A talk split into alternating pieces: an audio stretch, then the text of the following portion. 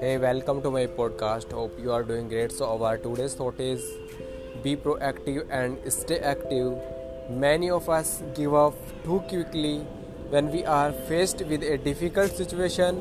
Our mind is flooded with thoughts.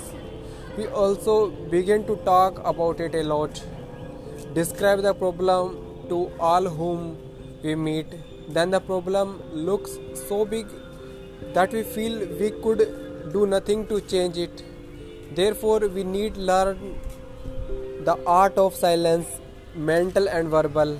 Internal silence brings to right solution because it makes mind calm. And when we do not describe the problem too much to people, we will know there is a solution and we will be able to find it through.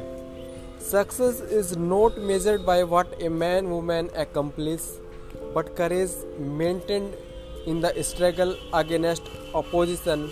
Never give up. Positive attitude, positive life.